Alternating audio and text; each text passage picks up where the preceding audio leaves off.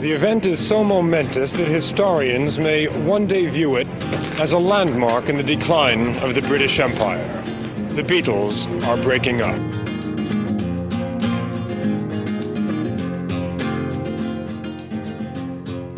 Hello. Hello. Welcome back. All Pods Must Cast, episode five. Here we are. I'm Jack. Uh, I'm Kai. Today we we've got a very special guest. You may have heard him say the first syllable of "I'm."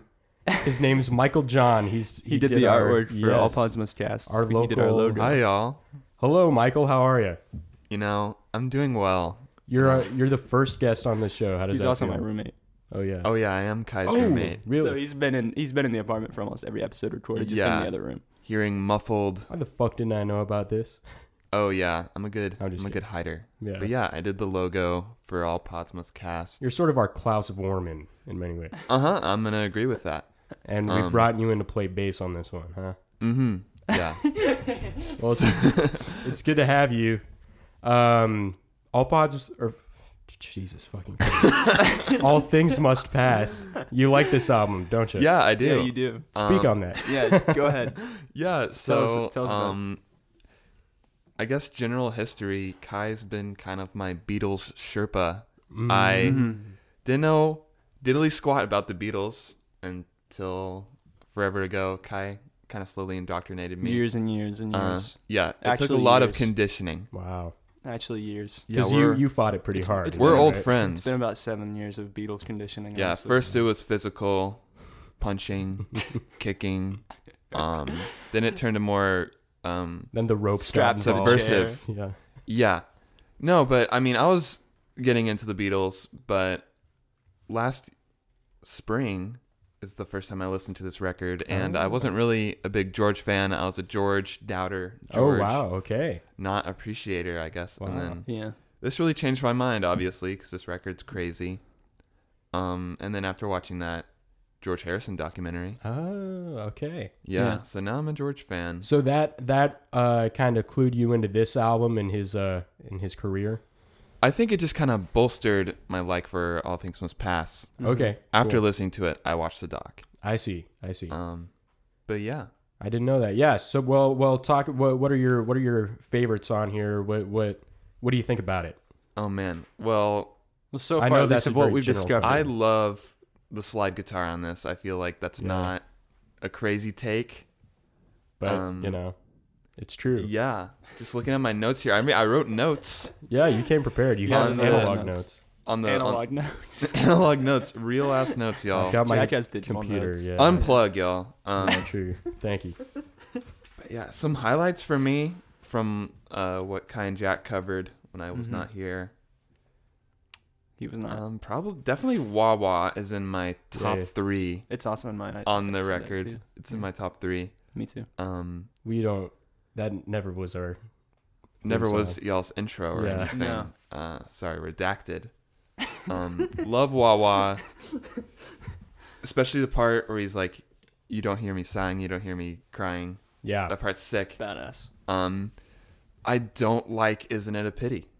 Um, Okay, fair. It's seven minutes and 10 seconds.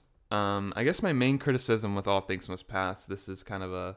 Ooh, it's gonna, this is gonna get interesting because this is uh, I- maybe maybe contrary I'm to Jack's main. I'll- I'll- jumping ahead of I'll respond myself, to but I this. think this Yeah. album, it's great. It's really long. It's really long. It's kind of padded in areas. And Okay. Isn't It a Pity is padded out. I I talked Um, about this on the first episode, but I will address this if you want to hear my theory. yeah, as to uh, why let me that hear is. your theory about this. so he George really loves um the mantras, right? And he talks on that documentary. There's a part where he talks about how chanting mantras you can get lost in it and you can go for hours and hours and it's this hypnotic meditative thing. Okay. So that's to me coming back. that's what this album is. It's his musical version of that. And on things like My Sweet Lord, he's literally chanting, but even on Isn't It a Pity, you get into these rhythms that keep going and they kind of lull you in and hypnotize you. Same in- thing in a with similar Wawa. way. Um, and actually, th- I've got a similar take as to the Apple Jams on this, um, but w- we'll we'll get to that at the end um, because this what we what we're doing on this show. Kai and I talked about the first two sides last time, and today we're going to talk about sides three and four with Michael, and also the third disc of this album, which is The completely instrumentals. instrumental. Yeah. Um, and so we'll have some things to say about that. But what what what do you think of? Um, yeah, we'll keep we'll keep keep talking. Uh, yeah. okay. Go ahead. Keep Yeah. talking. Um, let's see. Anything else from this A side? Um, yeah, tell us your thoughts on If Not For You. We talked about that a lot. Oh, About y'all that one did. A lot. Yeah. Um, okay. This is. I'm glad y'all brought this up because this is. Um, I'm no, no writer, no Shakespeare. I'm a, I'm a monkey.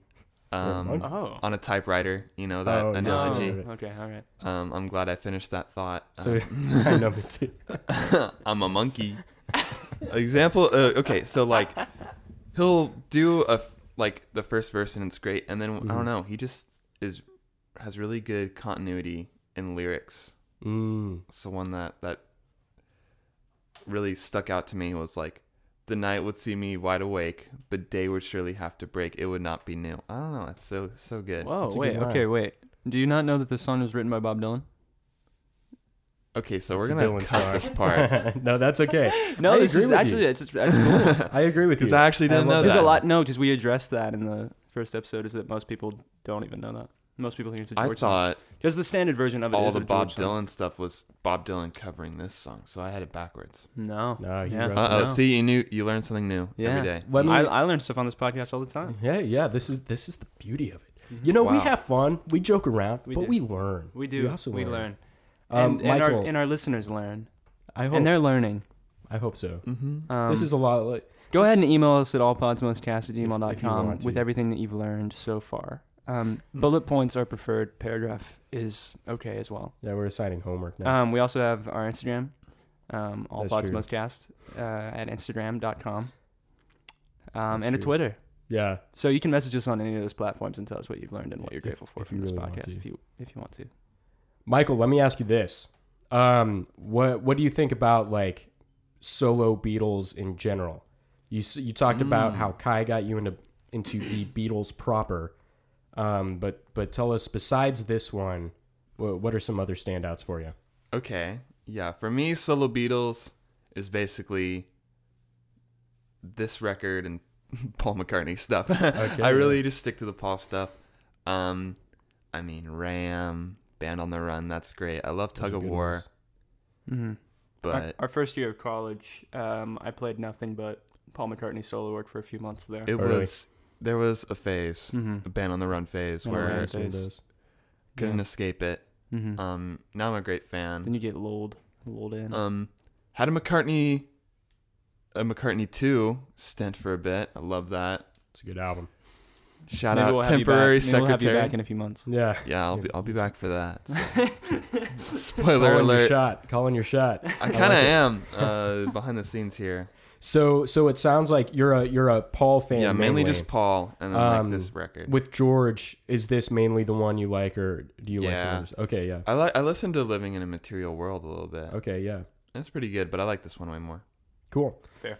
Well, um, do we have anything we want to say about the second half of this? I I I guess I'll lead it off. I think the second half, I think to me is the much more um, sort of spiritual side of it because we've we've gotten some of that so far um, but a lot of it feels like love songs or like we talked about the songs about the breakup um, and for this one I, I talked briefly in our last episode that this image kind of like paints this image of my in my mind of like climbing up a mountain to see a, a wise spiritual guru and he's like doling out advice to you on a on a cliffside um and to me that's what really the second half of that of this album is to me is um, a lot of that um and sort of it, it kind of reminds me of i don't know if you know astral weeks by van morrison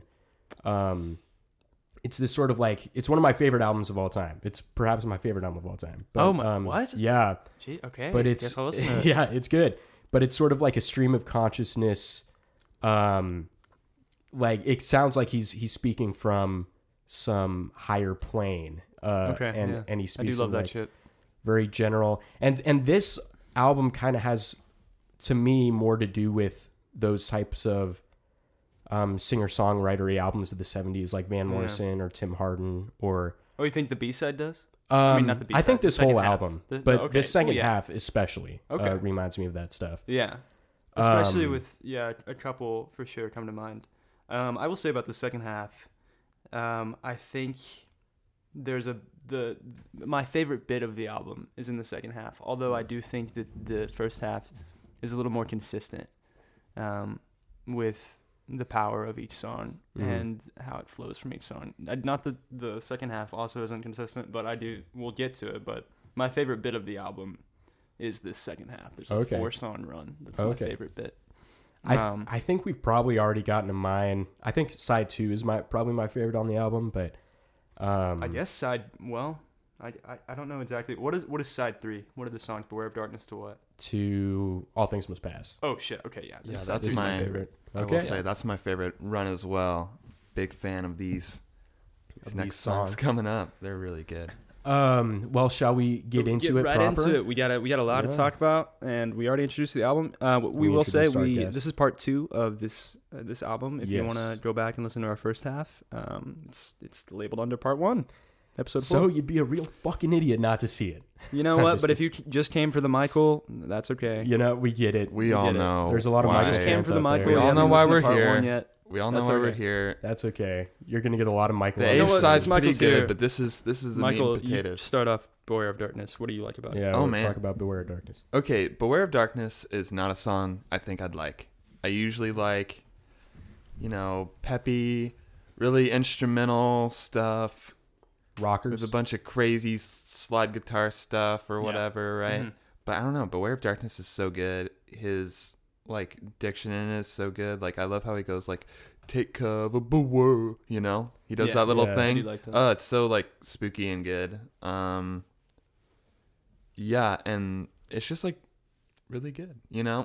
Super descriptive there. Yeah, no, I but s- to It's a your chiller. point about diction is Yeah. my this is maybe my favorite um lyrical spot on the album. Like I think just purely in terms of like his syntax is really intriguing. Like um like just the the actual feeling of saying things like falling swingers, soft shoe shufflers, uh, weeping atlas cedars. Like I, that, those things don't really make a lot of sense to me um, in a literal way. but when you hear them, they they do. Yeah, and I just love the way he kind of like fits those words together, and it and it's very satisfying, um, just on a on a syntax level, like I Yeah, said. But yeah. it's and and it's also kind of the most abstract uh, lyrics on the whole album, I think. Um, Yeah, I think it's definitely, and it's also a, a Warts is a good transitional song from the first half to the second half of the album too. I think it's Mhm. a really good resting point, and I think albums um, either can really suffer from those or really thrive from those, whether or not you can do those well. Those That's a good point. transition chillers that kind of give you a break. because this is basically right in the middle. Mm-hmm. Yeah. Yeah, and I I think um, sometimes listeners can get bored, or listeners can be intrigued by it, and it's if you can pull them off, which I think George on this album is able to pull off those slow songs very well. Well, and especially because yeah, this is Michael. You said spooky. Yeah. This definitely is in like sort of a darker mode than we've yeah, heard. we the should other like Yeah. ones. beware of it, you know. Yeah, yeah, that's true. Well, I don't Beware, know. that's scary. I that's a just love scary that word. little descending line like at the beginning, like that Mhm. descending lead line into it and the, the I love the progression. Also like how um again getting into like the lyrics how I guess you want to call it a I want to call it a chorus. I wouldn't I don't know how to what to classify it as. The Beware of Darkness bit. No, where it's like it can hit you, it can hurt you, Oh, but it okay. goes like you know George says it can hit you, and then the, the guitar goes like bow bow bow bow, like mirroring what he says. It's Oh, going like sure, it yeah. can hit you. That's like a cool kind of Yeah, fun I response. do love there. how he does that. And this one to me, speaking to that, um, you know, spiritual sage, like he he is kind of reaching this point at this point in his career, especially like public image wise too. I think people are thinking of him, and I think people have always thought of him to a certain degree of like the the kind of spiritual one, and he was the one who was Yeah, the working with quiet one. Ravi Shankar and like yeah, um, really into the He's Um, mystical, Yeah. and people don't really know what that's all about either until this album. Either you know, he's never got a chance to show it Right. in any of his music. Really, I mean, I guess if you include the fact that he had sitar on a few Beatles songs, and then got really heavy into, you know, on without you without you. yeah, that's kind but of. then his that's most kind of the last spiritual we've one. seen of because then he got really back into Rock, rock and roll, and yeah. being a guitarist and more into writing songs. And so he hasn't got the chance to really um, combine both of those things. You know, Mhm. the fact that he's gotten back into rock and roll, he's become possibly the greatest guitarist living at that time, in my opinion, and then is able to combine that with all the spiritual practices he's been very interested in and wants to express. And that's the, ch- the out this album is basically his chance to express that as slowly and freely as possible.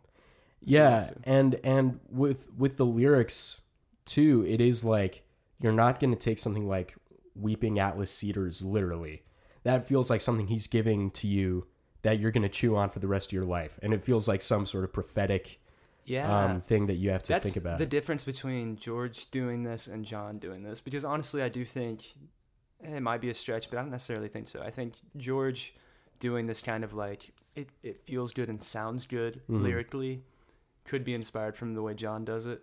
Yeah. Um, like on I'm the Walrus would come together where they just kind of it's like a a flow of consciousness more than Yeah. it is and they're just words that kind of sound nice that don't Right. necessarily have this prophetic meaning. Um, and I kind of think uh, this is it's hard to understand whether or not George is doing the same thing that John has done or whether or not he does actually have a prophetic meaning. But I think um, not knowing that is kind of a really uh, it adds a mysticism to the album because you wonder does he mean anything by that or does uh, does that actually mean something I don't understand? and with for me like with something like i'm the walrus that's john kind of doing like a captain beefheart thing where he's just kind of saying nonsense nonsense to kind of fuck with people a little bit Uh huh. um, this does feel like I'm being told something by somebody who is like infinitely wiser than I am. you Yeah. know? And a lot of this album feels that way. Yeah. It's just yeah, crazy totally. because I think it adds even more meaning to the fact that a lot of times George has been slept on within his skills within the Beatles. Like even Michael saying that he, a lot of times Beatles fans um, don't understand exactly how talented he was with the within the band because he's almost overshadowed a lot of the time. yeah, Um, and this shadow, is- darkness. Sorry. Yeah, this is finally his chance though to prove to all those people that they were fucking wrong. Yeah, exactly. Um, but yeah, I, I, I like this song. Um, anything, anything else?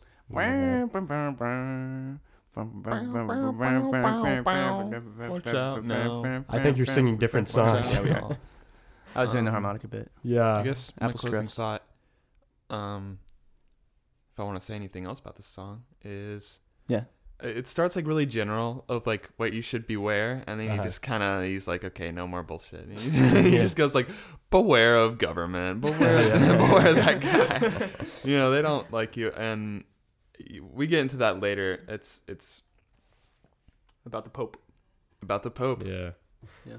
Well, what about uh, Apple Scruffs? I'll I'll take this You one. go ahead. I'll go ahead and start this one because Okay. I fucking love this song and I think it's kind of one of the underdogs of the album. I, I love this song. Um, for, we were talking about in the first part those songs that arrangements because the, uh, the album really does need songs that aren't going absolutely bonkers bananas in wild ways. hmm Um, becau- And th- those are my favorites on the album. yeah, the ones that don't. hmm Exactly.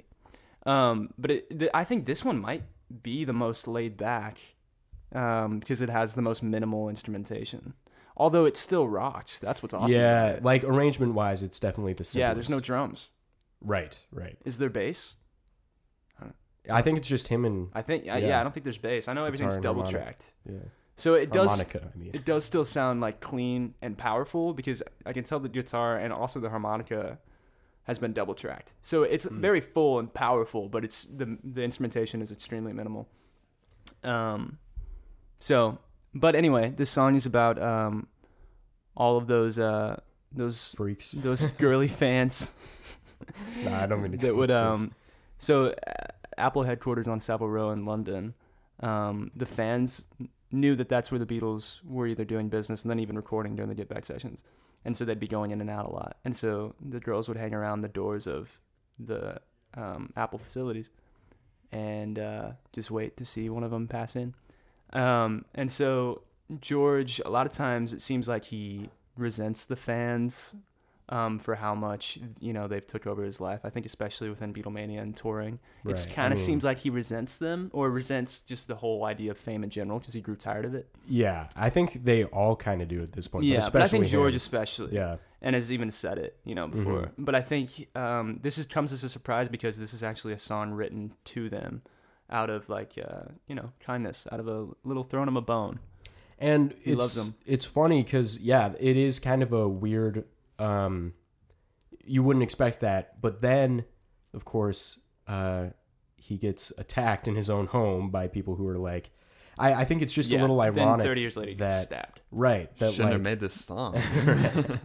but like he's it is kind of speaks to i don't know some sort of shift in culture or something that before you had these people who were waiting outside and they were just fans and then you get into the 80s and you get people who are like scary you know Oh, yeah. like with john and george True. Well, Um, yeah. so so that that song, this song is kind of interesting to me for that because he is kind of thanking his fans in a weird way in this Yeah. song. And really cool Um, thing is that when he finished the song um, at the studio, he brought in some fans to listen to it. He brought in the Apple Scruffs to actually listen to it in the studio. I didn't know that. That's Yeah. cool. Um, so that's a really sweet moment.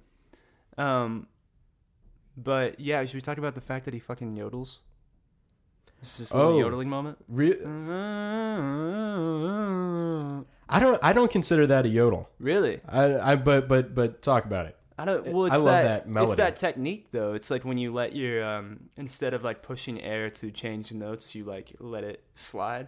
Okay. That's okay. technically yodeling. Wow, okay. Yeah. Yeah, no, I, I it's like maybe my favorite melody on the album. It is fucking is, Uh. sick. Is that, is that song. Yeah. Yeah, I, I love that song. Uh, Michael, what do you think of this song? Oh man. Um I think y- y'all kind of y'all kind of slammed it out of the park. Y'all kind of covered it. You Um know, you know, we've been doing this four episodes. Yeah, four episodes in. oh, professionals over here. Okay. Um so I guess y'all said there are no drums in here, but there's definitely percussion. What's that like tapping sound that's echoed? That might just be him tapping his toes. Because now that I think about it, What are wrong with his toes? They're like really loud. hey, that's a question for Maybe. him. I was not thinking for maybe me. like a tap guitar. I don't know. Maybe. It's something. Maybe, yeah. You know, when I'm, Well- look, I'm looking through you, that tapping sound is Ringo on a box of matches. I didn't know that. Tapping that. It could be something like that. Mm, yeah. could be a tapping that's closely mic'd. Maybe. I'd, I'd hope know. so. Yeah, some kind of tapping. Well, it's the echo is cute. oh, I know what you mean. Yeah. What is that? I don't know what that is. You know. Yeah, I the know little- what you mean. I can think of it now. Yeah. I like I. Part of me almost wonders if it's just like him hitting his guitar when he's strumming. Could you be. know what I mean? It could be. I think that's most likely it. Um, yeah, this is just a really cute song. Um, again, I kind of talked about it in um, a previous song where I may or may not have been corrected on some things, but I don't know. It's just like a whole thing. Like, Don't worry, Bob Dylan George- only wrote one song on the album. Oh, he co-wrote oh, another. oh, but okay, you- there's so George there's wrote all the no other there's no songs. minefield for me That's to that's walk the in. only one you stepped on. Okay, You're good now. good. I'm I'm You did glad I step on took it, that. though. My right leg will have to be amputated on that one. But yeah, I don't know. Like George will do like these second verses that are like connected in different ways, or like I don't know. We'll go from like one statement to another and just switch it up, and you get that a little bit in Apple Scruffs. And I don't know, it's just my favorite kind of lyrical thing in this whole album. And Apple Scruffs is a is a good example of that. Cute. Yeah. It's a cutie patootie. Yeah. Yeah, a great harmonica song. is great. It is like you were saying, kind of f- this by far for me feels like the most of an ode to the American singer songwriter type. And I feel yeah. like I don't know. I know we talked a lot about Bob Dylan and hell yeah. him, like how this album kind of mirrors a lot of um, I don't know Bob Dylan artistic traits. He's at least drawing from that sound. but at I the think time. it is like it, I feel like Yeah. it is. It's drawn from because you know George was the biggest fan of um, Bob Dylan when the Beatles first got into him because he's the one who brought the free will on Bob Dylan to listen. and they're such good buddies. did this song, no, I remember it's in George because we were such good buddies. Um, but I think George is still a fan of that sound, and I think he's kind of doing a tribute to Bob Dylan's early sound. Yeah, well, and and I, if I'll, I'll talk on the harmonica a little bit too because um, I do think it's probably a a sort of ode to Dylan, but I also think um, the harmonica kind of has the same quality of the slide guitar and the pedal steel, where it has like a very um, slidey, Yeah, not dreamlike. like yeah, Yeah, I know what you and mean. it doesn't have like exact. I, it does have exact pitches, but it it slides in and out of it Yeah, really easily. especially uh, the Yeah. yeah. So even when there's not um, slide guitar or pedal steel or those qualities, uh, harmonica is kind of the closest thing to that um, in terms Yeah. of like a mouth instrument. I don't know how to Yeah, describe it. and to go with this laid back minimal instrumentation, yeah. yeah, Because so, I think if this song like had like it was just him, but also slide guitar or also pedal steel, it wouldn't necessarily work because it wouldn't feel like one unit. or like horns or something. Yeah, You but know. harmonica has this ability to feel like one unit because you it feels like they're doing it at the same time, which I don't think it. I think it's definitely done separately, but um, it feels like it. It feels like someone's performing. Yeah, well, fight feels like one unit, and also has the same wa- washiness, I guess, of a slide guitar. Yeah, Um, no, this is this is um, definitely one of my favorite songs on the album. I've talked about this a lot, but I I can get annoyed with the Phil Spector production and just the the sort of strip back ones. I really like. this is a good contrast. Eh yeah, It's- yeah, exactly. I'm really. I think George definitely knew that in terms of trying to find songs that could be more laid back and not, you know, overdone with the production. And this is a really good contrast to the stuff that surrounds it. And and like you say, he's he's influenced by folk music and Americana Yeah. music, Yeah. um, and so this is kind of a cool um, reference to I that. thought that the chorus before we go on, I thought Yeah. that the chorus for the longest time was um, "I pull the what? scruffs." Not I pull apple scruffs? Like I, I, thought it was pull kind of scruffs. yeah, I thought it was kind of badass. Like I pull scruffs. I pull scruffs. Like George is saying pulling. that He like pulls. Pulls. yeah, he like pulls these girls. I, I feel like that wasn't a uh, a saying back then, Probably not. but But I thought it was. When I heard it, I was like, damn, I pull I- I- scrubs. I, pull scrubs. It does sound like that. George, he he, has He some does pull timeless them. lyrics. he pulls. He Double does meaning pulls. there. Okay, um, so uh, this is the beginning of my favorite part of the album is Apple Scruffs. um, Oh, okay. Because the Alright. next song is in my top three favorite on Oh, the wow. album. It's in my Um, top I four. think this is one of George Harrison's best songs. I think it's Wow. fucking great. I think the instrumentation is the best part about it. Um, Uh, on Apple Scruffs or no, Let It Roll? we're going into Ballad of Sir Frankie yeah, Crisp. Yeah, yeah, I, I Let It love this Roll. song. Are we too. are we team Let It Roll or team Ballad of Sir Frankie Crisp? I'm Team Ballad of Sir Frankie Crisp. I don't. Me I too. don't call it Let It Roll. oh well. Well, you just my called notes it Let It say Roll. Let It Roll. Uh, I yeah. I so do. I, have to. I have to agree with my notes here. I, I put Let It What? Roll. I was I- on time. because to well write because he this- sings he never sings the ballad of Saint Frank Chris but I I think uh, But the, whatever. the the background singers do. oh yeah Sir oh, Frank- We'll get into that. Chris. I'm not a fan of the background singers. really What? I'm not. the low That's the one sore spot of this song. For me. Damn, I, can kind of see understand that. that, Yeah. but they've grown on They're me a lot. not and like now I really like offensive, them. but I think I'm they're not a- so I'm fun not the and biggest they're fan. so Georgie is what the it, it- George is just I love he adds these like he has this history throughout a lot of Beatles records where he kind of adds these like quirky almost like they don't exactly fit kind of sounds. Same thing with the fucking volume pedal on Help on I Need You. Mm. It's just like okay. But I think sometimes he does it and it really works. It's like these really quirky almost goofy things. To and me- they add a lot to the song. it sounds like It doesn't sound over pretentious or over serious or anything. sure uh, to me it sounds like monks it's, it sounds like yeah, you know like yeah, in it does Monty kinda. Python I haven't or, thought like, about that. you know it, it it sounds like monks who were walking through the tavern and yeah yeah yeah exactly I think of it as like a like a chorale song for like a bunch of m- like miners digging Oh, yeah. underneath the ground or something. I don't know. That's what it. Do we kinda know? Do you guys dwarven. know who Sir Frankie Crisp is? yes the yeah I old was gonna talk property about this, but owner. go ahead. Yes. Yeah, of Yeah, George's Friar big Park. old house. yeah. This huge house that I'm, um, I'm pretty sure we got in '69. I'm pretty sure. And it's Or if like not the the, beginning of '70. It's just- coolest thing ever yeah, Yeah. This huge castle-looking house with land surrounding it. Beautiful, beautiful grassy land. It's like Xanadu. Um, From Citizen but there are Kane. all these like goofy things around the house that don't really m- make sense, or even like how the house is laid out. Like there's not a kitchen on the first floor, even. It's like a theme park. Yeah, Yeah. it's like a theme. It's and there are all these like just like little like statues or like little plaques of something, and they're they're meant to look super serious, but in reality, their content is very goofy or just weird. Um, and I think, honestly, the background vocals kind of capture that a little bit the goofiness of what seems to be serious, but then actually it's kind of just silly. Yeah, and like I I think part of um the whole George thing at this era, I think this house is kind of tied up in the mystique of Mm-hmm. him. Um, and sort of the mythology of all things must pass. Like Yeah. this house is a big part of that because you look at these pictures and it's these like idyllic streams and boats and bridges and like check it- out it- our Instagram. like um like Xanadu from Citizen Kane. Like uh it, it, it has that Oh sure, yeah, Yeah. I know exactly what you're talking about. yeah Exactly. I trust you on that. watch it, watch it. But the opening of this, um, I think it's Oh, the hook's um, insane. the best opening on the whole album to Mm. a song. The banana, it's like Oh, oh, it's, it's- it's it's like perfect. drugs.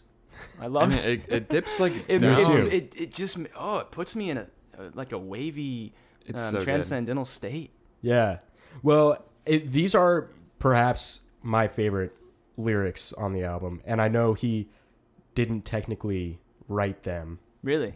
Yeah, these are um writings that he found by Oh, Frankie yeah, okay, I Crisp. remember that. Yeah. Yeah. What'd you say about Yeah. no more songs being written, written by other people? Well, they technically are. Liar. well, Well- the song's still written by him, yeah, exactly. but the lyryrics are kind of borrowed from Writings Train that he scripts. found. Yeah, Um, but it's so simple Frankie too. That's Crisp is what gonna I, sue. I I love about this song too. It's just let it roll across the floor, through the hall and out the door. Mhm. It's it's what are you letting everything, whatever you need to be rolled away from your life or whatever is causing you pain Mhm. or stress, just let it roll away. let Mm-hmm. Yeah. it wash off you. It's And kind of what I like, get from it. to me it, it it reads like the lyrics when you read them feel like something you're unearthing from an ancient tomb which in some ways he kind of is yeah, true. Um, Yeah, but they feel like some older kind of scripture or something um it it it, it feels to me like um john wesley harding the bob dylan album which it's like very kind Recorded in of old Nashville. testament yeah recorded in nashville but it's like got these sort of grander um lyrics. And it's funny because we've talked a lot about how this is his mode that he's working in right now. We talked about that on Beware of Darkness. But the fact that he just found these writings from the guy who used to own his house, like it it, it is like this kind of weird yeah. Too much Cosmic- of a coincidence. Thing. They have Yeah. a weird Yeah. kind of cosmic connection. Yeah, Yeah, no one, exactly. no one's saying perpetual mirth. yeah, These days. Right, right. Bring it exactly. back. Bring back perpetual mirth. What Yeah. even is that? Again, This guy. it's it's the thing where it's like I don't know what that means. Well, to me, it's Somebody the email same us. thing as Beware of Darkness, where it's like you're not supposed to take it literally. You're Oh. supposed to I think it's Take it just and like chew the on it. veil of the unknown, the lost to time, perpetual mirth. the fountain of perpetual Oh, mirth. okay, I mean, okay. like yeah, all this stuff that's how I read it. is is is what I'm saying of of the you're not taking it literally. It's like something that you found an ancient sort of prophecy or something. Um, Okay. But I, I, I, do- I love this song, a- and it, it, it- they are probably my favorite lyrics on the album. Yeah. Yeah, Michael, do you want to talk? Wait, um, so there's these little fills. Um, Jack, do you know in the verse that? I was about to get into that. Yeah, Ooh. I was gonna let you get into it because I know you love it so much. Um, is My that jam. slide guitar or is it pedal steel? That's pedal steel. Yeah, That's crazy. Yeah. 'cause we've always thought it was slide guitar. No, that's my. That's the other thing I love about this song is like the the awesome petty. steel yeah, the from- pedal steel Pete Drake. feels. Yeah, the fills within the the verse even they're not even like it, there's no instrumental section where it's pedal steel lines. It's like yeah. Go ahead, take Yeah. it, Michael. You really like. so they're different from the hook. Mm-hmm. Yeah, you c- you can hear the tone. It's just like so soft, so delicate, velvety. Whoa. Oh, I'd say. Mm. Velvety. Um, yeah, I would agree with that. if I had to choose my favorite aspect of the whole album, it would be those crazy fills throughout it.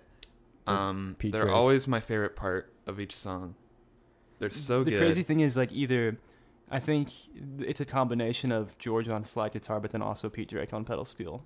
Of those, but it's Mm, hard to tell yeah. sometimes what is pedal steel and what's slide guitar because George is such Because a the- fucking good slide guitar the player. pedal is the steel problem. player it's hard really Yeah. to tell. captures the vibe that George goes for. Yeah, And I don't know, this one, even when it just really dips down in volume, like even the hook, it'll just like get down and you just hear like all these micro slides in between. Yeah, it's that's the just crazy thing about this song is that so much is going on, but it's still somehow one of the chillest songs on the album. so delicate Yeah. um and so intentional and Mhm. i love the i think i had a song earlier where i wasn't a fan of like the brush drums on it but here it really works i really like the the brush drums on it um and the piano's great Oh yeah. yeah. true. I don't think about the piano too much. Um, but the the thing I wanted to mention too about the pedal steel is like that feels like something he's bringing from the Nashville country world, where Mm-hmm. that whole philosophy was you fit in into the song where you're needed, Yeah. and he's taking that from sort of the country Nashville philosophy and filling in the blanks here in a really interesting way. Yeah, on these like soft rock tunes. Yeah. you know, they're not. This ballads for Frankie Chris has aspects of country to it, but it's not a country song. That's the and thing. and that and it feels like the Nashville philosophy of like I'm not gonna overtake this Mhm. with my instrument. I'm just gonna put it in here Mhm. and there, and it's yeah, and it's, gonna perfect. Compliment it. it, works yeah. Mm-hmm. perfectly. Good job, Mhm. Pete Drake. Yeah. Hey. Say hi to Ringo Forrest when you get picked up from the airport. Um. Anything else on that one? Or Uh, I think also it is a perfect, perfect, perfect build up from Apple Struffs to this. oh yeah, yeah. Good point. to probably oof, I don't know. It it it competes in my opinion with What Is Life for the biggest banger on the album. It's my favorite rocker. And it could have been released as a, it wasn't, but I believe that if it was released as a single, it would have went to number 1 just like My Sweet Lord did. Um, because it's single material. It's This is radio material, guys. a Oh, waiting for you all, folks. Waiting Oh for my you God. all. Yeah. what to say about this Also song? top 3 on on the album for me. Probably me too. I haven't been keeping track. I feel like I've said like five I think- songs are in my top. I think three, my but- top three, not to get too into it, Sure. might be Wah Wah, Ballad of Sir Frankie Crisp, and A Waiting on You All. Okay. I think that. Wait, no, wait, no, no. What is life is my number Oh one. yeah. See, God damn that's it. the problem. okay, what is we life? have a top seven over here Okay, what is life? Wawa, Ballad of Sir Freddie Crisp, and I guess Waiting on You All is four. But it's. Oh It's up wait, there. can I talk about one more thing about Ballad of Sir Frankie Crisp? Sure. Yeah. And I don't mean to get blasphemous with this because Whoa. I'm gonna bring up something that's not at all Beatles related, but I think, um, is one of the reasons why I like this song so much. Not all of it, Okay. but it's one of the reasons. okay. Okay. So, I'm. I'm in one of my favorite Hmm. so shows, curious. How I Met Your Mother, Uh huh. Okay. Their soundtrack is absolutely redonkulous. If you don't believe me, Redonkulous. watch How I Met Your Mother all the way through, all nine seasons. just a quick fact check there Because, or even just look up their look up How I Met Your Mother soundtrack on Spotify. 'cause there's Maybe a I'll do shit Ton that. of playlists. It's insane, dude. It introduced me to so many indie rock groups Really? that I didn't. Yeah, they have everyone: Decemberist, Death Cab for Cutie, The Shins, Band of Horses, and fucking bass to take. Ballad of Sir Frankie Crisp is used as a motif in the in the whole show. Oh, I Every didn't know that. time, so there's the end of the show is basically teased throughout the entire run. I think it starts in like season five, and there What, are How I nine Met Your seasons. Mother? Yeah, and How I Met Your Mhm. Mother. Um, no, every but t- how he met the mother. yeah, pretty Is that much. what The teased day you that he did? met the mother, yeah, is teased. Um, and every time you it like will flash to the future. Every time it flashes to the future, you know it's flashing to the future because the beginning of Ballad of Sir Frankie Crisp plays. really? Yeah, the, I had the no hook. idea. And you know, oh, this is the day he met the mother. Oh wow. And they use it as that. And I think it's so beautiful the way they use it. And it, um, I don't know, it means a lot to me. I think it's very emotional and really cool. Um, using music, using the same song as like a motif for your re- viewers to know that it's um, like this day or a special time or whatever. And using this song off of All Things Must Pass based. It's awesome. Um, didn't know anyway, a lot of people hate on How I Met Your Mother. I don't care. I'm rewatching it right now. I'm about to finish it. Nice, nice. I haven't holds up. rewatched it in like three or four years, but It holds up. it's great. It holds Good. up. The soundtrack's the best part. love about it, that I will say. uh, that theme song at like midnight 12.30 it's blaring Ba-ba-ba-ba. Good theme song. Good theme theme song. Okay. Anyway, sorry. Hey, Waiting on that's you all. alright. um. Oh yeah, waiting on you all. Uh. We've been Yeah, this is waiting my for it. favorite rocker on on the album. Is this Michael, my go number ahead. one song on the record? Whoa, fair. So- Taste speak take. speak on that. Maybe. Um, That's okay. it's it, it jumps between this and, and the next song. Oh, damn. I've got something to say about that. Um, but I'm glad that you brought up the category of jammers and, and chillers. Uh-huh. You know, the 'Cause That's what scientific this album term. is. Yeah. Jammers and A chillers. ballad yeah. of jammers and chillers. Um, the oh Michael my John God. story. the Michael John story. I call everything a jammer. You you will find that out. Um, No, If that's I not don't know- everything that deserves it. that's true. When but Michael stamps when I'm talking, jammer on a song, you know it's it must be pretty. I darn say a good. lot, but ma- maybe I just listen to good songs all the time and I never make a mistake. Um, awaiting on you all, Jesus Christ. Yeah, Literally. literally. um, best live guitar on the record. I think that's Oh, it true. is- it best is good. fill on the. It might be the best riff too. Bow, Bow, bow, bow, Yeah. bow. It's just so simple. It's just scalar motion Oh. And then down. the shaker, what?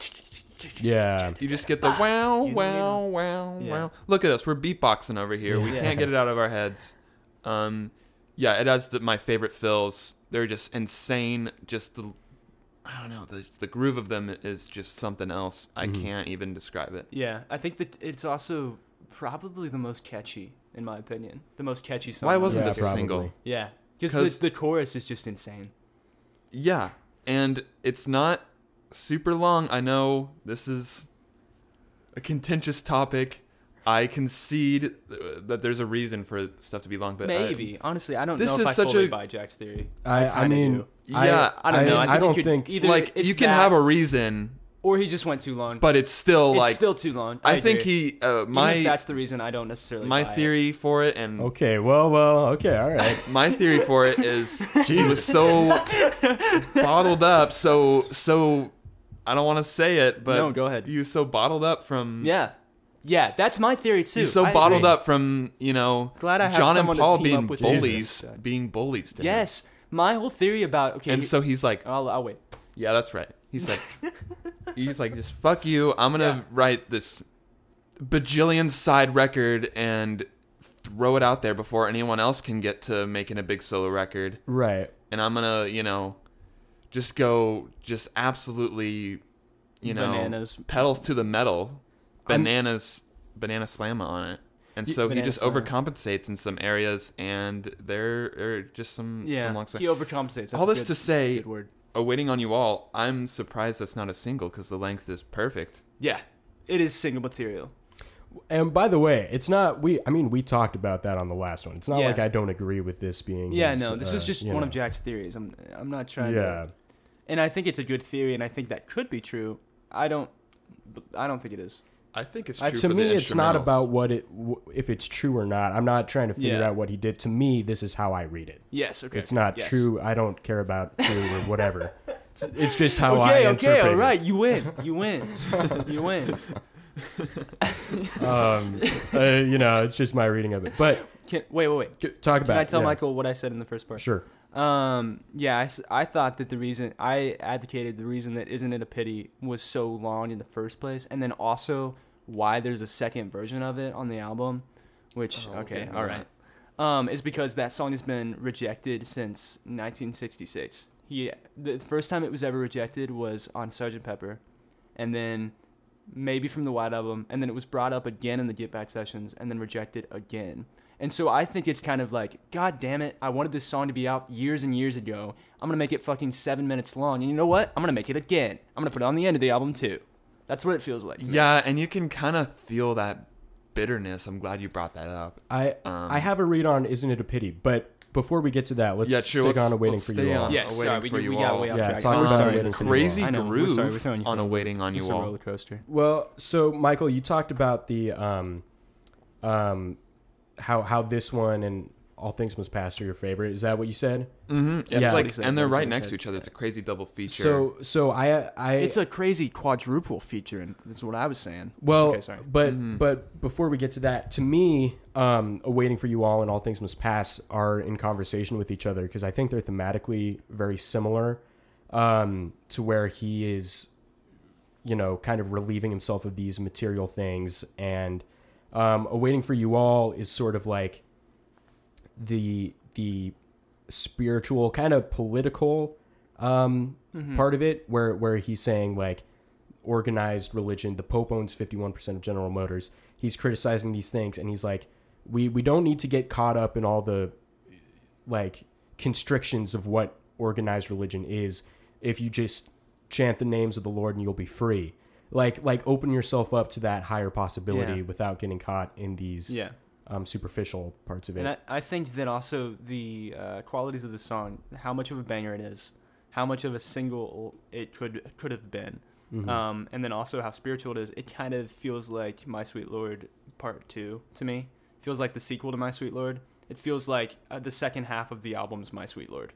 You know, you know how a lot I, of times I have a s- the same take about a different song, but that's Oh, interesting. Okay. Yeah. Well, you know how a lot of albums have that thing where they talk about how um, they should mirror each other in some ways. You know, like how the first song and the last song should mirror each other, and the, you know how it should kind of go like that. I, I don't think this album does that strictly, but I do think it does it um, kind of a little too. bit. I, I do think too. that "A Waiting on You" all mirrors "My Sweet Lord." That's interesting. I'll just tell you right now what I think it is. I to me, "Hear Me, Lord" is the um is the Oh, yeah. companions of "My Sweet Interesting. Lord." That's true. Um, That's true. But I think they're both right. I mean, they all Yeah. have themes that. That, they're I would say talking that about. Mm-hmm. too. The, the only thing I think that makes it more like that for me is that it's like the other single. It's like the other Oh, catchy sure. one, the Yeah. other short catchy one, um, with it also being spiritual. So Mm-hmm. I don't know.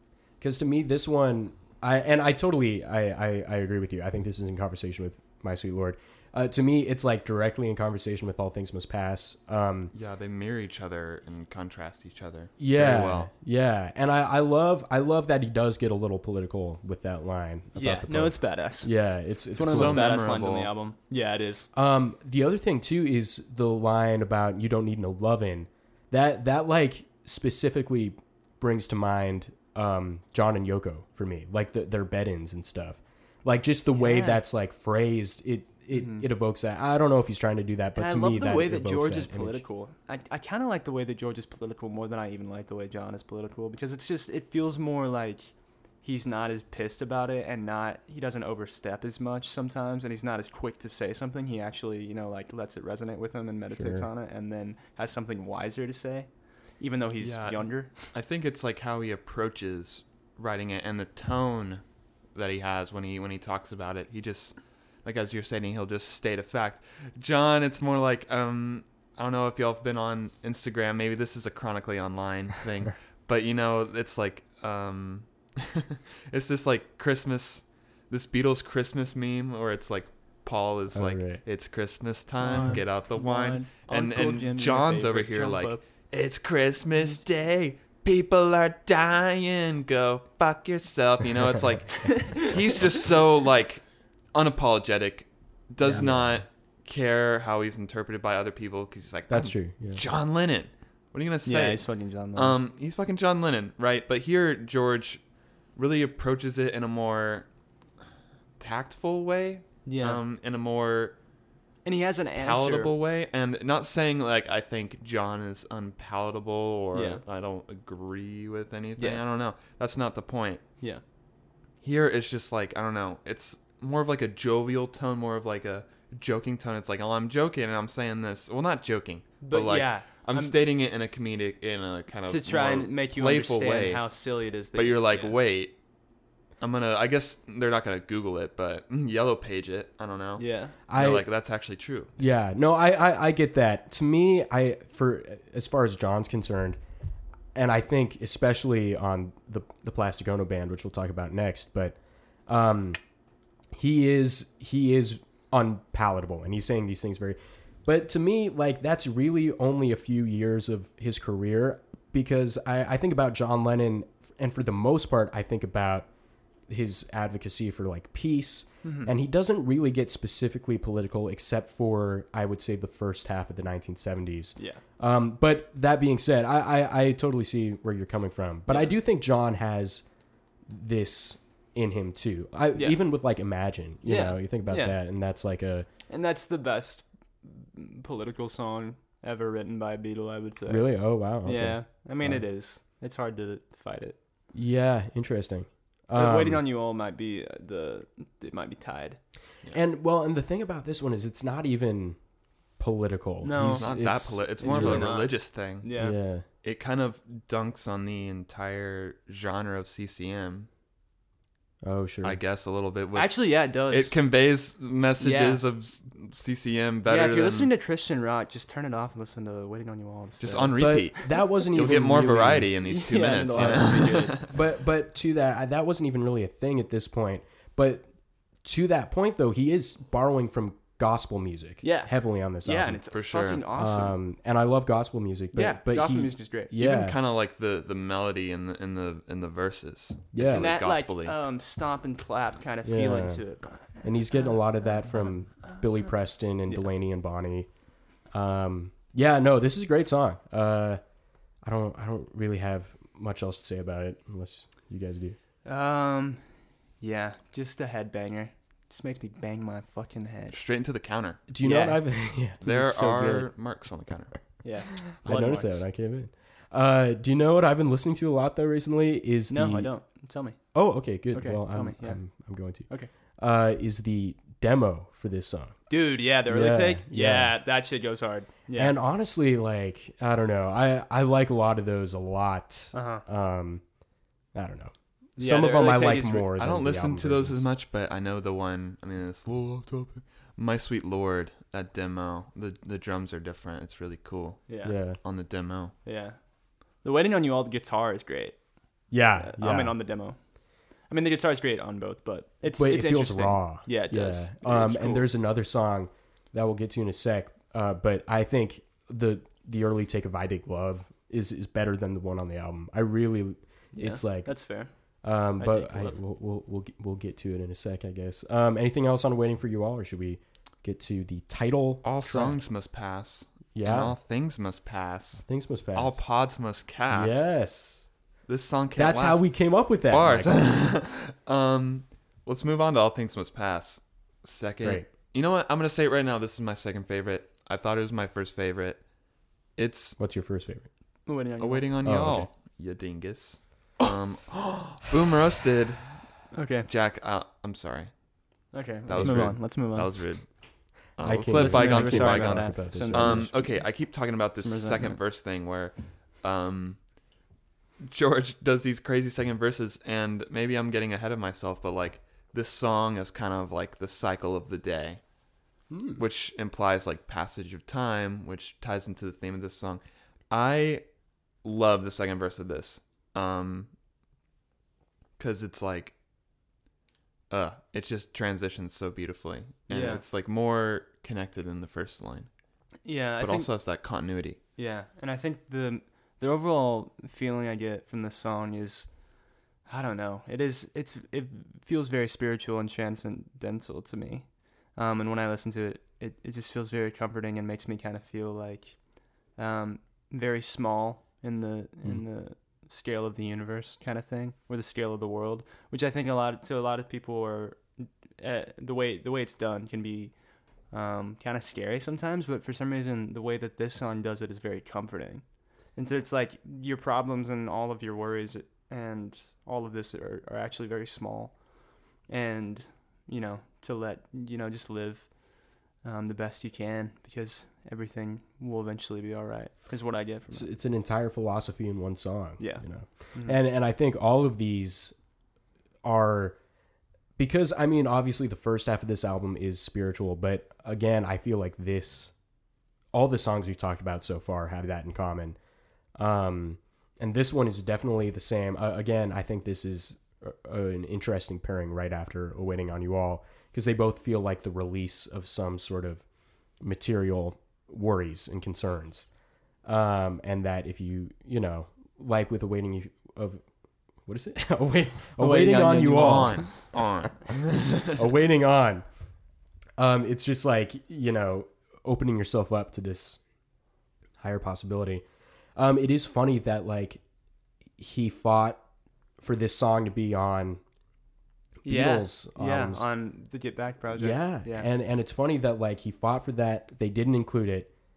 He writes the song, titles the album this Hmm. Mm-hmm. this the, the the song, and it becomes way more successful than Yeah. the stuff Paul and John did. and at- uh, at the this time. song itself i just think it's so ironic that in terms of like it being a kind of a slower ballad and kind of being like the um, i don't know relaying a philosophy about something Mm-hmm. um, which honestly the philosophy i mean it's not entirely similar but the whole like all things must pass and to just let things be is kind of similar and i think uh, the fact that let uh, it be of course was was chosen as a song to do during the get back sessions and then not to the Beatles' decision, but then ultimately became the title of the breakup album.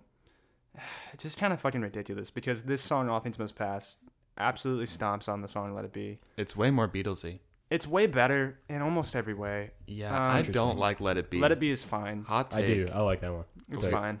Um, All I'm Things Must not a Pass is way more important, relays a much more important message, and is done much more beautifully. The instrumentation's better. The vocal performance is better. This is Um, my favorite vocal performance in the whole. I was, I was going to argue album. that too. The entire It's- album, this is his best vocal performance. I love. Okay, I it took me a while to get used to like the George whininess in some other songs. Um, by a while I mean like three days. So no, but now I'm like, oh, I love it. But this is like the complete opposite. It's so smooth. You're like, is this auto tune? Is this like smoothing? Like, what is this? Because he's like, he just does no kind of frills when he says like sunrise doesn't last all morning, and he yes, like when he holds it holds out. on to last or that, or yeah. even last it's like yeah, it's just like oh, is this even words it's like so smooth yeah, and it's a it's a broad melody um, which he's good at like with um, i'd have you anytime or something it's like a expansive broad uh, melody which which yeah I, I like i like this song a lot it's it's not one of my favorites um, just not because i don't like it but just because I, I like the other ones more um, but yeah i think those are very interesting points Oh, what about the the talked about the instrumentation a little bit? The fucking the horns, the best. what do y'all Yeah. horns. think about them the best horns on the album? I know it kind of it does kind of play into the whole Phil Spector maybe a little overproduced, but but I- But but I- it's an example that i like the of melody that. I love and the the way that the slide goes. Bum, bum, yeah yeah That's- oh it's So just a cool. perfect little Yeah. effect uh, And- perfectly perfect in time too. Yeah, yeah, right. And and to be clear, I don't like dislike Phil Spector as a producer. When it works, it really works, and this is one of the ones where I think it really works. It does. because this almost has everything. It's got the slide, it's got pedal steel, it's got horns, it's got strings, it's got. It does have strings, right? Does it? Uh, I don't remember. maybe as like a pad but but think. it, it it it's it's very full, uh, but in a in a way that feels like it's clouds breaking apart for for sunlight to come in. you yeah. know? That's what the Um, horns kind of feel like, the sun behind clouds. Yeah. Yeah. and the and the ray coming down the slide guitar you know um yeah it's it's a Mm-hmm. Yeah. it's a great are song. the ho- I, I have in my notes that like the horns are like almost corny oh really Oh, yeah. I, I could see that. Almost. i mean because it's like kind of a superman thing like that bah, bah, Yeah. bah. i don't know i think i I think it don't works. think they're corny Okay, but borderline. borderline They're so corny triumphant that they could be corny. Yeah. it's like that close Yeah. i think the fact that you're already this deep into the album though you've already kind of bought into the whole thing yeah, true So- you're, you're here for the long yeah, can we haul. talk about that? Exactly. How the title track is this far in. that's true You don't get to it for i'm like glad an it hour. is. yeah that's a good point Yeah. I, I think that's awesome. It's badass. yeah it makes I you think wait for it. um a lot of people I would have put the title track maybe at like track six or seven or something. Like Mhm. still have it kind of towards the beginning rather than towards the end. Um, just because it's such a I don't know, it's one of the best tracks on the album in my opinion, and I think George knows that, and I think Phil Spector knows that, and that's why the album is titled it. Um, so to make listeners wait so long, I think is really it's a risky move. I think in terms of making an album track list to make listeners wait that long for the title track. But I think it really pays off because the album is really good. If the album was really bad, that would be a really poor decision. But Right, luckily, it's right. not. yeah he's he's confident Yeah. and, and it and it feels like it, you know sort of the statement piece of the album Mhm. there's a reason Mm-hmm. For he sure. named it that you know Yeah. Um, well, we're we're we're at about the hour mark, and we're flipping the record. Shall we take a We're quick gonna break? take a quick break. We'll be Sure back in about thing. seven hours. All right, sounds good. Just wait it out. Bye.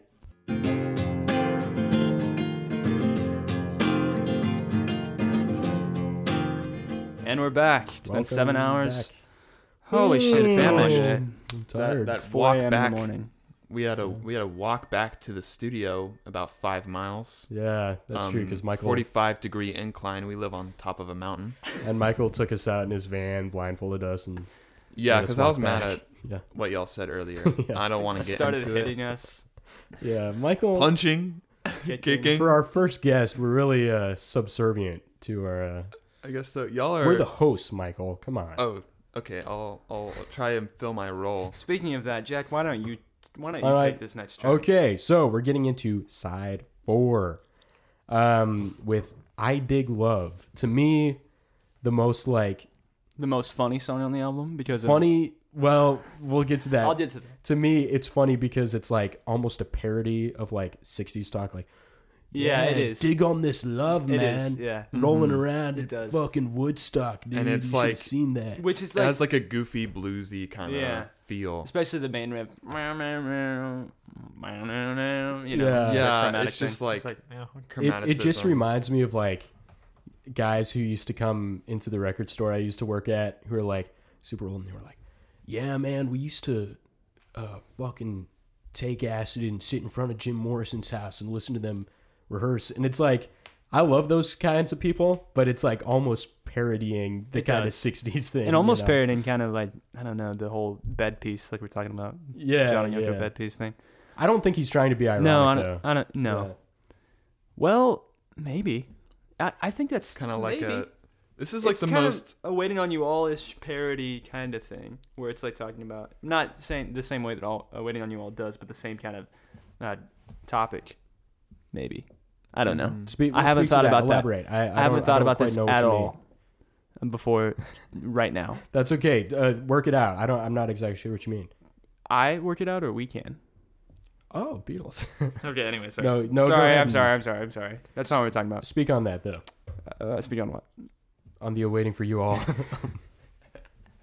point that you I'm just made pulling your leg. two I'm just seconds pulling ago. your. I'm pulling your toes. mm, Coward. Um, Coward. I don't know. I think it could be. It could be a parody. It could be like because it does feel kind of goofy. Also, the way he's singing it kind of feel. I think it does kind of feel ironic. yeah, Maybe that's maybe, it just my is. opinion. Yeah, maybe it It's is. like a how do you do fellow kids moment. A little bit. A little bit. Maybe not. Maybe it's just kind of. I, I think the fact that it is after "Waiting on You" on All Things Must Pass is kind of like a the punchline of you know Yeah. it's just kind of a, silly, funny one, especially to put after. Like it seems like I don't know if you were trying to be more cohesive, you would put "Art of Dying." Well, yeah, and I that think it's is a good true. tone breaker It does after break, that yeah. three song run of just nonstop crazy slide guitar. And- yeah. yeah, and especially to start this next side on. It's like Yeah. let's Yeah. take a little break from the heavy shit. Now we're Yeah. kind of you know yeah, Yeah. But, chilling out. Kai, talk about your your. So I don't know if this is necessarily. I don't think I'm the first person who noticed it. I think um, our best friend Ethan King, who sadly couldn't make it today, for schedule God purposes. rest Um, his soul. Hmm. We'll have God him on rest his soon. soul. Um, I think he noticed it first when we were listening together one night. This is in my notes. I I I, I was How not much involved for it this. but I doesn't heard sound about like this. Dig. It sounds like Dick. It just does. If you don't believe me, listen to it right now. Pause the podcast. Listen to it right He now. loves and it in come the back, morning. because then you'll be laughing. he loves it in the evening. So it says it sounds like I dick love, I dick love, I dick love, which doesn't even really make sense. But it, it still sounds like that. But then don't you worry, in the second verse he he turns it around a little bit. Just like how Michael's saying, where he just kinda alternates the second verse a little bit and makes it great. Another example of that, because then he says, I love dick. he does it say that. sounds Yes, like so. I love dick. Yeah, it does sound like George that. Harrison loves dick in the morning In the and in the evenings. evening.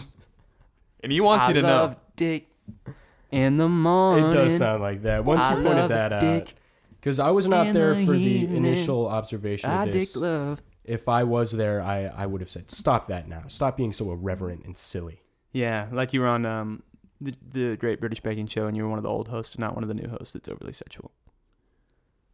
That's a whole nother can of worms. I'm not trying to get political here, but um, this is Michael a talk- Matt Lucas podcast. And not a James Corden podcast. Oh, God fucking damn it!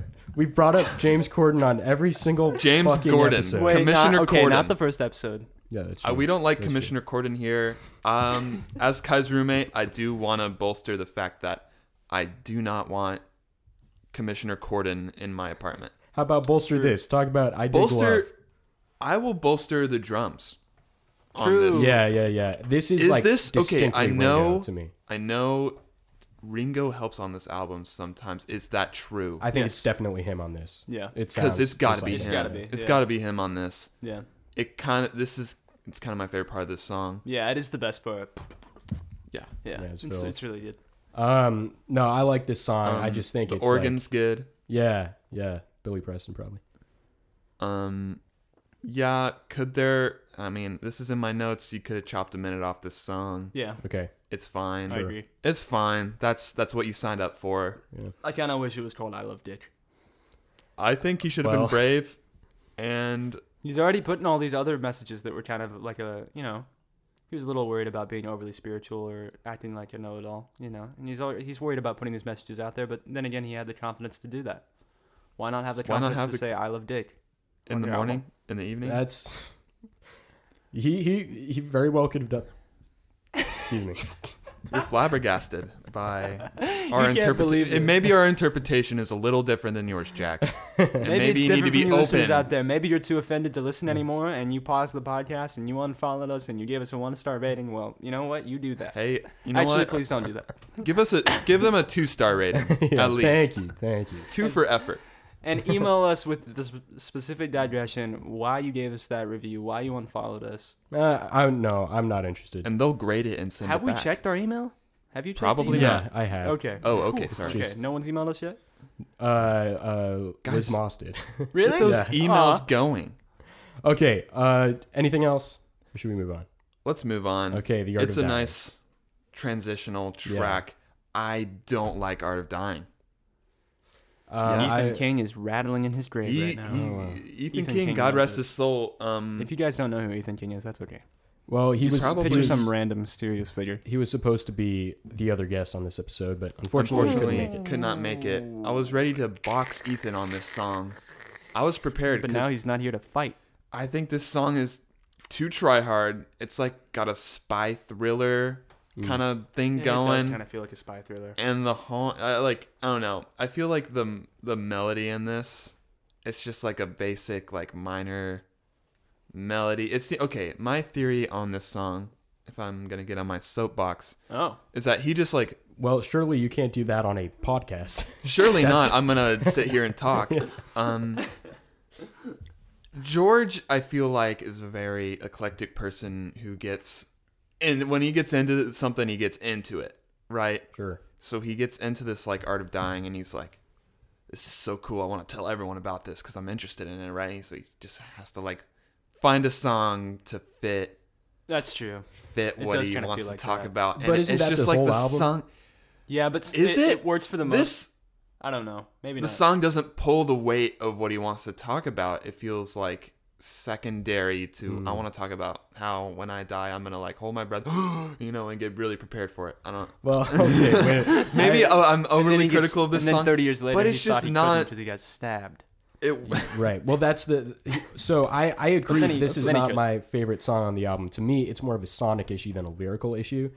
Okay, I agree. Yeah, That's what I- I'm saying is like the sonic Yeah. elements don't aren't matching up with what he wants to talk about. Sure, I, I I get that. To me, this is the same issue I have uh, with "Let It Down," um, where again I, I don't want to belabor this, but the the Spectre thing just like hits you in the face, and it's so obvious and in your face that um, it makes you roll your eyes a little bit. And I, I I do think that this is a different perspective than we've gotten on the rest of the album um, thematically and lyrically and i think this is something that was important to him because he talks about that you mentioned with the stabbing thing Mm-hmm. about how that was such a shock because he spent so years much of and his years time preparing for death. yeah, right and- s- and he wasn't able to do that in that moment yeah. um so i think this is something that is a part of his thing for lack of a better word and and i don't think uh, uh, you know it, it's not it's not my favorite but um yeah, Yeah, it's not my favorite either. But I don't think I hate it as much as Michael. neither do i Yeah. I I it's fine. I, th- I think uh, it's not. I I think think the- am sorry. I don't like it. I try. Damn, yeah you I hate just this don't song. like this song. That's fair. That's it's just corny, and the rest of this Corny. album is not corny, and this I, is corny. I don't think this is any cornier than anything like all things must pass fair. Whoa. you know? Okay. Okay. All right. All things no, must pass. all does it things must abs- pass like, is a 100% genuine. It feels m- way more eloquently. genuine than this. why isn't this song. genuine Because I feel like the instrumentation It it does. it's just derivative. I don't like the And it instrumentation kinda- either, but It does. I don't you're think right. he's not it does being feel like a genuine. spy thriller, and it does kind of put this like weird, It's like just minor kind of- tonality mysticism on it, which I don't love. and it's just kind of bare bones and i don't know it's just like I don't really like the horns on it either. this is me me Neither neither, do I. um this is me backseating backseat guitarist okay obviously this is george harrison but like he loses time on one, on one part. You know the the repeated line that he goes like da da da da da da da da da da da da. At the second time he does it, he just kind of gets out of the pocket for a bit Interesting. and like dips out and has to like kind of refind it. Is that is that intentional? I don't know. It it it. Maybe. I, would I honestly would let don't it even- slide in a song that I liked the writing mo- or I liked the song writing more, but Yeah. here I, d- I can't let it slide. It just takes me out of the song. Sure. I, I mean, I, I, I don't think he's not being genuine with this. I think he's being very genuine, and I think the sentiments and themes are are just as. Yeah, I don't think you know this is similar to all things must pass for me thematically, um, like in terms of he's he's talking about things that he's been thinking about a lot and um, practicing and working on. Um, I I don't love this song either, but like at least it's different. Like you're talking about the kind of minor, darker. Yeah, that's true. Uh, this is not a mode that he's yeah, been working in. it's on just this album. it's a different one. I respect that. That's good. It does add a like another layer to the album, or the lo- another layer to the second half of the album, which I appreciate, which I think does uh, benefit the album in some ways. But I think the the different way he went to try and capture it, it just doesn't work. It's just kind of like Yeah, throwing that's- shit at yeah, the wall and, and it it did kinda not leaves stick it and where it you fell are. on the That's floor. Y'all And are it's a little puddle on the floor. talking and we're all about, sad like- about it, and we're pointing at it, and we're going, "Ha ha, look at that." like politically, like we're talking about how he talks about politics. He finds a cool, like interesting angle to approach it. Here you don't get that because it's just Really? like straight into. There comes a time when we're gonna die, and I'm Yeah. I'm ready for it. You're not. well, I, Dorm roasted. I, I, I do not agree. I don't Okay. think I don't think this is any more like spiritually unprofound than again all things must pass. I think they're very similar, like in things he's trying to accomplish. I guess I just cannot. But you know, Oh, I, I can't respect get behind. I respect the you as a- instrumentation. As a, person. It doesn't. It doesn't. oh, thank goodness. You know, thank goodness for that. You don't like Art of Dying? Get the hell out. That might be Ethan King. Get out. Well, It's like yes. this song I've I've talked about it too much. I'm just Yeah, honestly, Um, let's move on. not I- a big fan of I, it. I think it's fine. I, I, I look. I, I'm. I don't love it either. It's not Here's my what I'll favorite, say. but it's not it's, shit. It's better than every track on both Sentimental Journey and Bokuza Blues. okay. I'll say that. And I There you will go. Mm-hmm. say it's better than some of McCartney 1, even. It's better than um, fucking Mama Miss America. Or But for a song on this album, it's not one of the yes, better ones. I Yeah, think it's. I a- agree. The, the thing about it is though, it's still like it sounds great. Um, all the parts are like sonically, it's great. It's mixed well. The arrangement, I think, although suffers from this corniness and this like kind of overplaying the s- like weird like It's just too spy busy to thriller minor eness of it. It, but at least it still sounds good, and at least it's innovative, and at least it's not necessarily boring. you Yeah, know what I mean, it's Yeah, not no, boring. yeah. It's just kind of like, eh, I don't, I'm not, I don't vibe with this. Unlike this next song, I, w- isn't Oh, it a God. pity? Okay, yeah. Version two. Maybe you can say I'm being too uh, harsh on Art of Dying, but God, No. I don't like Isn't It a Pity. I don't like the first one. I don't like this one either. okay. I used to be in the boat. It was like, oh, at least the second time there's more slide guitar and all this stuff. After listening to it again, the first version is better. Maybe in a perfect world, I would have the the vocal performance from the first one and the instrumentation from the second one. Yeah. Why again? An interesting it's- thing to point out is Dringo on both of them. That's cool. It's pretty cool, I guess. Maybe he's on a different song. Maybe include version two of literally any other song on the album. yeah. So Can you imagine if we had like "I'd Have You Anytime" version two or something?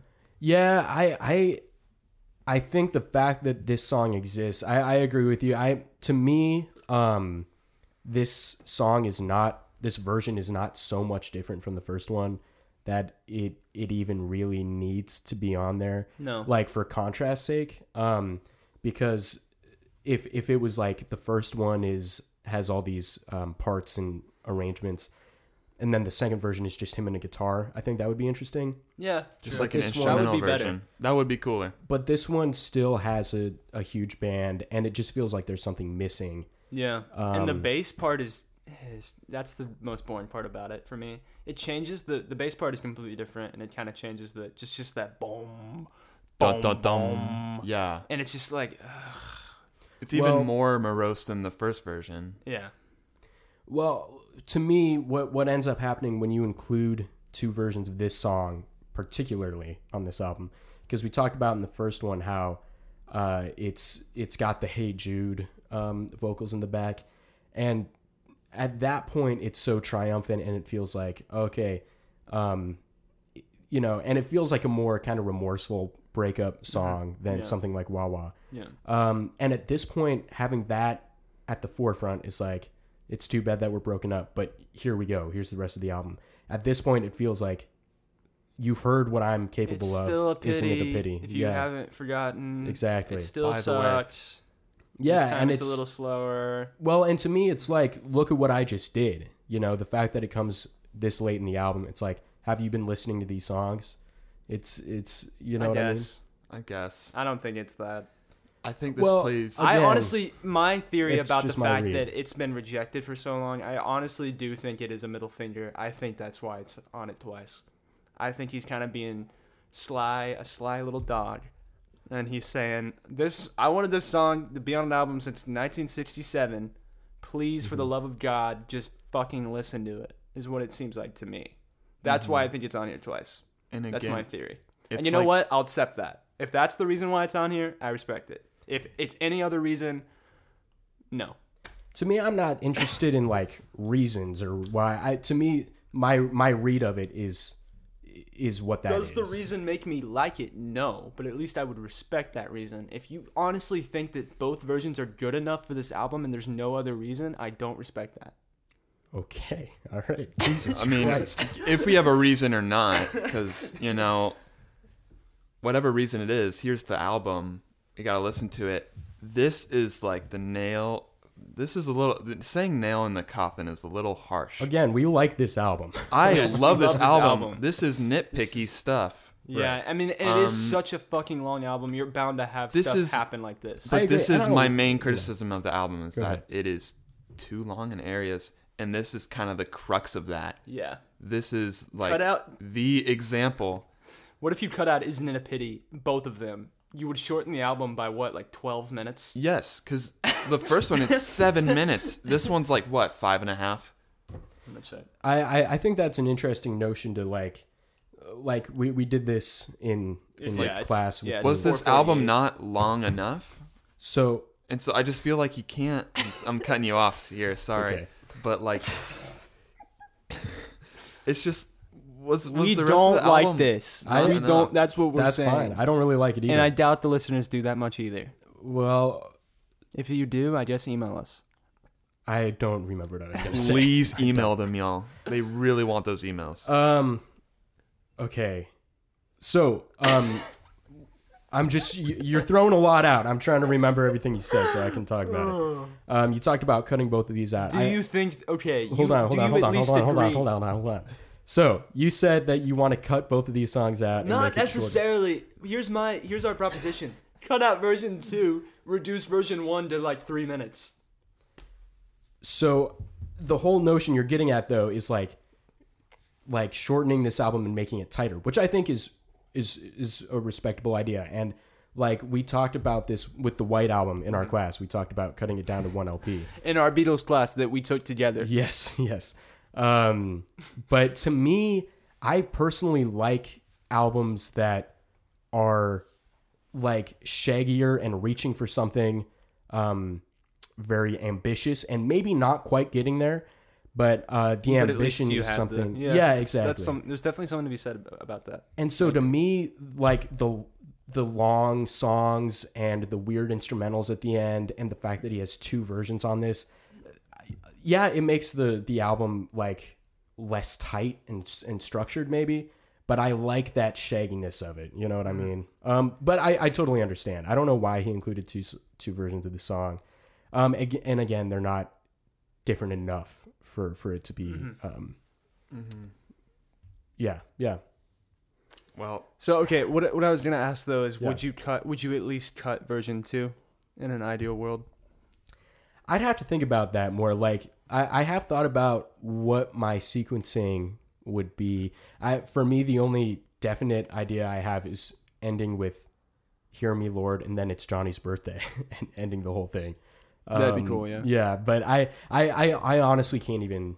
I'd, I'd have to think about that, but maybe we'll discuss that at some point. Or what Yeah. are what are like two side? Yeah, for it'd be Irving. c- really cool to um, make a single album version of All Things Must Pass, and then make a double album version. A double album would be pretty easy, I think. You would just cut Yeah. out, The bad stuff. yeah, you would cut out Art of Dying and Isn't It a Pity, and you know, The instrumentals. yeah, and you would have a double album.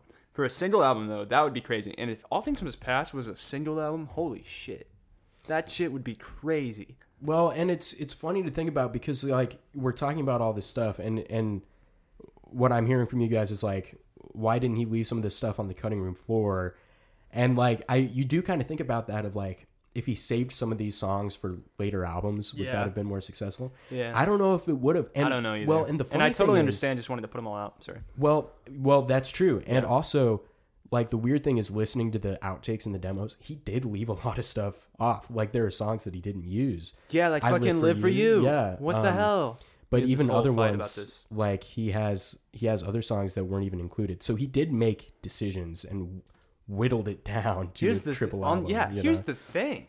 He's on just the got a s- official album yeah. release, "I Live for You" is not on the track list, but isn't it a pity? Version two Yeah, is. that's a war Are you crime. Yeah, I agree with serious? That is I a agree war with crime. that. That's horrible. Who made that decision?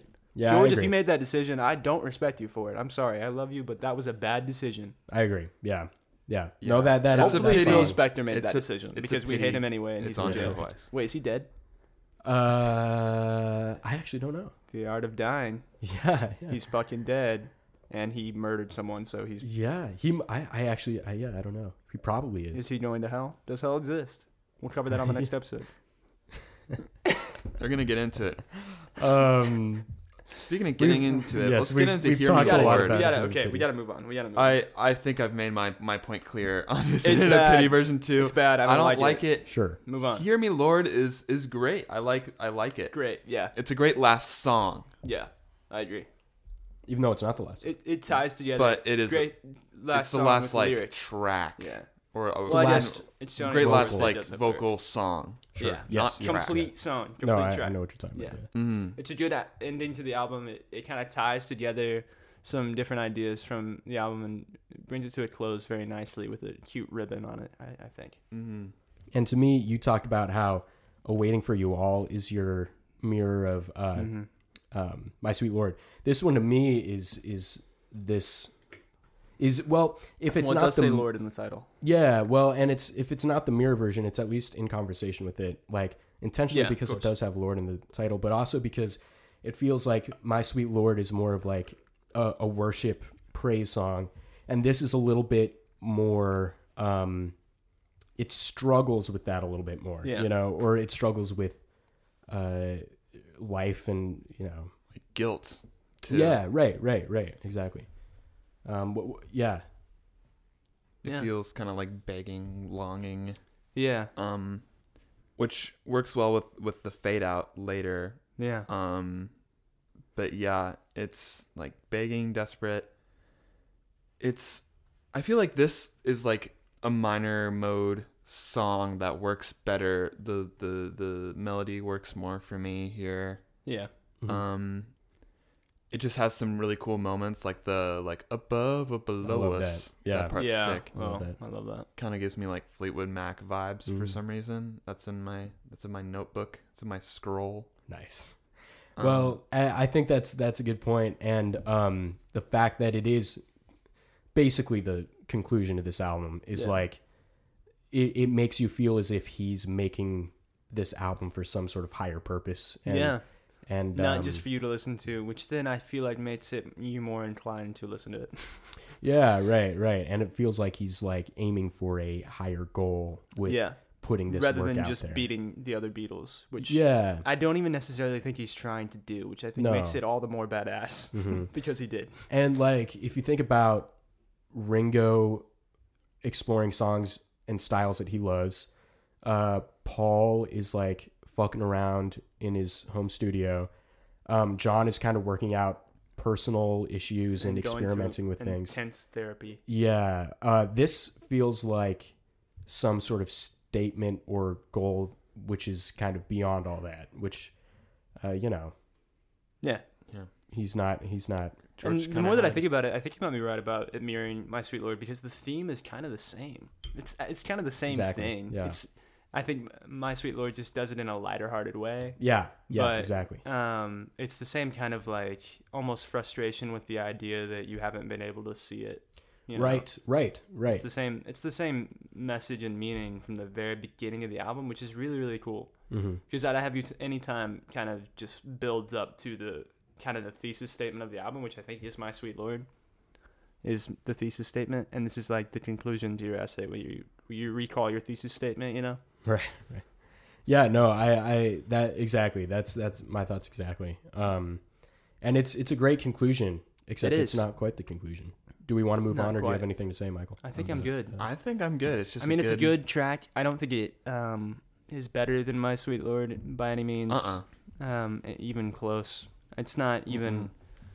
Uh, I don't e- even if if I made a single album version of this, I don't Hear Me know if Lord I would would not put it on there. Be on there for me. Yeah. either. Well, I I don't know uh, But I if love they're it. in competition, but they complement each other. Really They do. nicely. Yeah. It does, Mm-hmm. and it compliment. It serves the album more than it does the song. Is what I will say.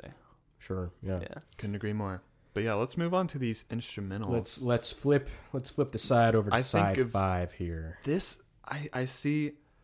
They're so long. Can and I can I get into my I ideas kind on of the have a instrumental? read on what you're gonna say okay about this, and I might ag- and I might agree. But Okay. sorry, take the floor. Yeah, well, to me, this is the instrumental version of, of chanting and meditating. Um, and it's the rock and roll version of it, you know, where instead of like chanting Hare Krishna, he's chanting blues changes. And, um, and I think like whether that's intentional or not, he is in that sort of state of mind, that meditative state. And in a way, it's it's a combination of that and also just having a bunch of great musicians in the studio. And I think it kind of felt like we we have to just jam a little bit. And I think, you know, the reason why he put this on the record cuz it's a baffling choice. But I think the the meditation thing is is um is at least how I think of it and how I kind of start to think about it as I'm listening. It, it kind of becomes like a meditative uh, sound. But but is that is that what you were predicting I was going to say? That is exactly what I was predicting you're gonna Oh say. damn. Oh damn, is right about these. I feel like this this whole side is like again the chanting thing. That's re- that's a really cool um like perspective for me as like just a lay person just listening to this. Um, I feels like like a kind of a credits moment where you're like where you're like oh damn Hmm. Yeah.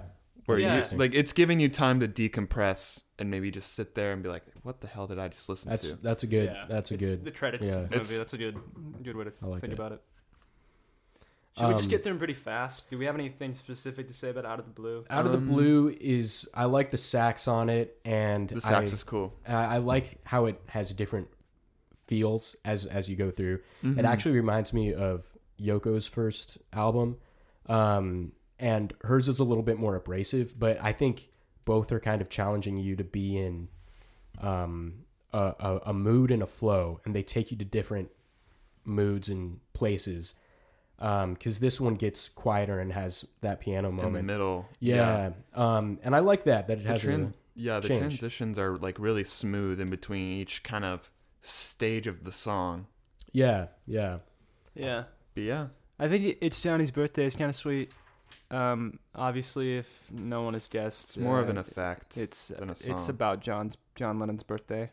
His 30th birthday. Um, George wrote this little cute tune for him. When when he came in to visit, uh, he was recording the Plastic Ono Band album. He was recording these sessions for um, Remember, and he came in to visit George Aw. on his birthday, and so they recorded this song. To me, it's like really. Ha- have Have you seen um, the movie the the Carnival of Souls? No, it's like this 1962 like low budget kind of indie indie like didn't exist at that point but you know Yeah. horror film from the 60s and it's like about this woman who's being stalked by this creepy guy in a suit and there's this moment where they're at a carnival and there are carousels going and the camera work is all angled and weird and that's what this song makes me think of it's like kind of carnivalistic if that's a word yeah, Um, but like The only one of these that distorted has and lyrics weird. though, right? Oh, Yeah. Yeah.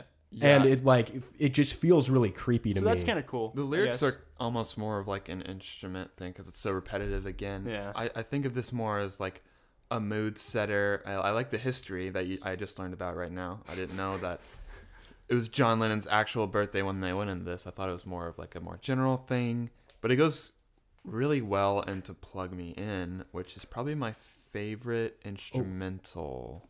well, but Johnny's birthday. Do do you agree with the like? To me, it's not so much of a sweet thing as it it, it feels It kind of unsettling. is like, you know, what I yeah, mean? it's like, oh, it's Johnny's birthday. It's all about you or wh- whatever. yeah, maybe, but just like the it, it feels like No, it does- slanted it does and feel crooked. weird. And, It and is, creepy. yeah, and it, creeps has like me a out to weird listen to. tempo acceleration at the end. Yeah, Oh, which that leans part into is that. yeah. it, it feels like a it feels like Yeah. a broken music box that you're Yeah, playing, uh-huh, and you yeah. know it, it's it's And it- you something keep about it. winding yeah. Like, creeps me out, Maybe it's yeah. implying a strained relationship or something. Yeah, Who knows? maybe. I don't, yeah. Who knows? Not me.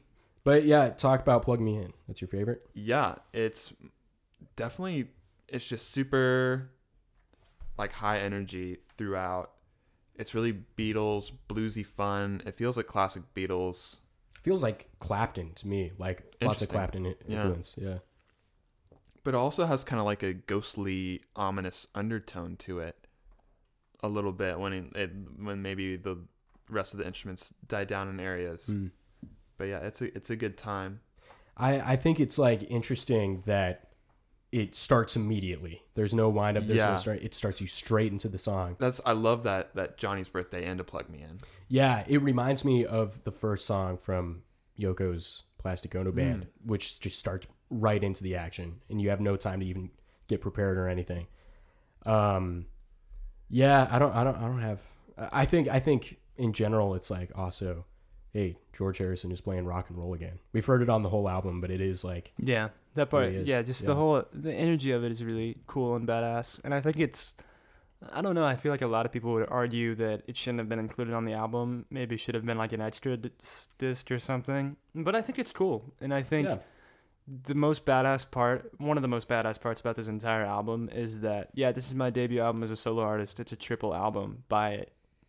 You know, in today's modern world, if it was released, it would be like $60, $70 probably. I don't know how much it was in 1970, but it was expensive. It was triple the cost of what you would normally pay for an album. Um, but people are going to buy it because it's George Harrison's first record. hmm And the last side of it is these.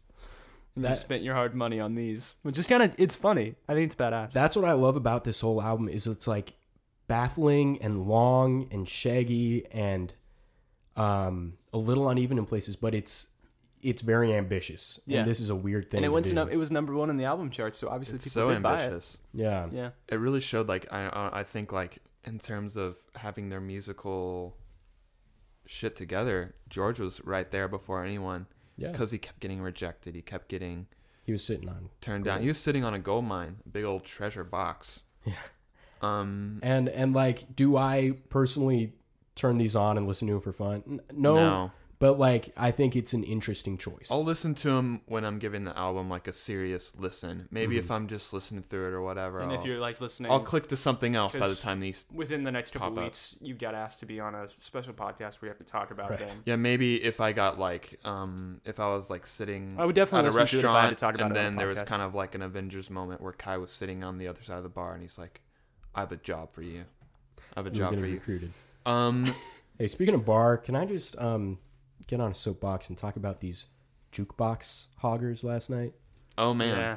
people were we were we were out last night. I was waiting to listen to Sloop John. We're B. divulging information because we just told you that we're over 21. Yeah, Oh shit. which that's If you true. didn't guess. But I there were some jukebox orders. I was waiting to hear the fucking songs that I queued up. And here's the thing, people: if you queue up a lot of songs on a jukebox, that's fine. That's the way it works. But at least stick around to Yeah, listen. to they your just songs. left. They we left. Were one of the, there was like two groups of people in the bar. We were one of them. They were gone. And we were just listening to The these music people's was songs. not good. and I queued up some bangers. I was queuing up Stooges.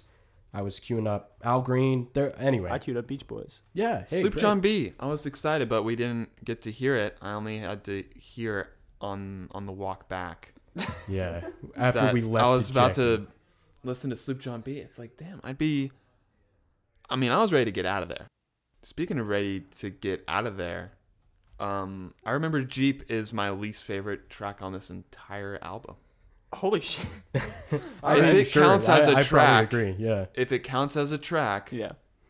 Yeah, fair. I don't like it. I have two lines about it. It's worst track if we're counting it. Don't have much to say about it. I just, it's not remem- memorable. What's your notes about it, Joe? I, I honestly have nothing like I I'm not don't even have any gonna notes. defend. I, here's my my notes on Jeep. Uh, title refers to Clapton's dog, Eric Clapton, a dog named Jeep who died. So Well, I that's guess kind of that's kinda nice. nice. Yeah, yeah. So do you feel bad now, Michael? Didn't really do Nope. it justice by this track, though. Yeah, and then I say another pretty straightforward blues jam, very long. Uh, yeah, I mean I'm not gonna defend these ones really. It's whatever. Yeah. Thanks for the pepperoni though. You like that one? I like that one way more. It's a Talk about it. what a last song title. Thanks for the pepperoni. Yeah, good It's point. like a whole full circle moment. This is really I feel like referencing Hamburg days of Mm. Beatles. It has a Mm-hmm. Oh, it wow. this the beginning is just like roll over Beethoven. Okay, yeah. It, this the the beginning is super similar. Now that I'm listening to those remixes, Yeah. I know this. I know. Th- See, I know these things. I know these Mikey, things. Mikey, I know these things. Do it. Kai, Kai, I know these things. Mikey, I know these things. You're saying it's sort of a Chuck Berry early rock and roll Yeah. feel. And it's like I don't know. The title is like, it feels like, oh, thanks for nothing, or like thanks for the pepperoni. It's kind of like one last kind of twist of the knife. I feel maybe I'm reading George as way more of a No. I don't- I acrid don't think you or are. or you This- know mean this person guy can than he really hold a is. fucking grudge. But this this And I- feels like thanks to pepperoni, bitch. Huh. Thanks for the pepperoni. I honestly haven't thought about it. Yeah. I haven't That's really the thought addition about it This that album much, but needed. yeah. Thanks for the pepperoni, comma, bitch. Yeah. That's that's an interesting read. I, I That's that's Yeah. my read of it. yeah, I, I I hadn't thought about it. So Yeah, what else do you have to say about it? I, I don't I- really have Um, anything I to say don't about it. You I can don't go ahead and either. just read your notes. we're making the guest work for it. Yeah, I read it as a commentary on their days in Hamburg. It's just like he's like, yeah, this is how I started with this like riffy bluesy kind of early Beatles stuff. Cool. Um, which I think it's just like a full circle moment for his career. It's like this is how I started. Thanks for it, I guess. You know. yeah. That's Peace. interesting. Mic drop. And it also could just be like a thing of there are a bunch of musicians in the room. We all know how to play blues, you know, like but I True. but I like that read of it, Michael. Yeah, that's interesting. So should we wrap it up and, Yeah, let's and wrap this up. talk about General thoughts. Yeah, Michael, give give us your uh, concluding thoughts Who's on your general all things thoughts? must pass. What's his rank? General, Um, well, Boom roasted. got me there. Um, again, I've said my main criticism with this album is that it's too long in areas. That I get is a stylistic choice. I can't get mad at the record too much. But man, um, how Kai introduced me to this album was talking about um, George's progression as a guitar player, as slide guitar being kind of like his apotheosis of instruments. Like this is like oh man, all the elements of sitar and guitar it kind of slides to, Yeah. slides Does into slide place Together. But yeah, the microtones that he's been learning within Eastern Mhm. music and, Eastern and a scales. little lore about me. I play I play a little cello. Oh. I do these things. I do these things. I know these things. Oh. Um, that's really all I do, right? I'm not. Jack's That's it. a, a, You just a sit great around. fiddle player. Kai's a, a songwriter. well, you're a very talented uh, artist and designer. I can I do sa- shapes and circles. That's my jam. He, do, he, he But does the he does the logo think for all why- Pots Must Cast. He does these things. By the way, he does these things. I do these things. I know these things. But he, he so I don't know. It's like when I try to do sliding on the cello because there's no frets on that thing. Yeah. tricky. Yeah, Tricky. it's hard.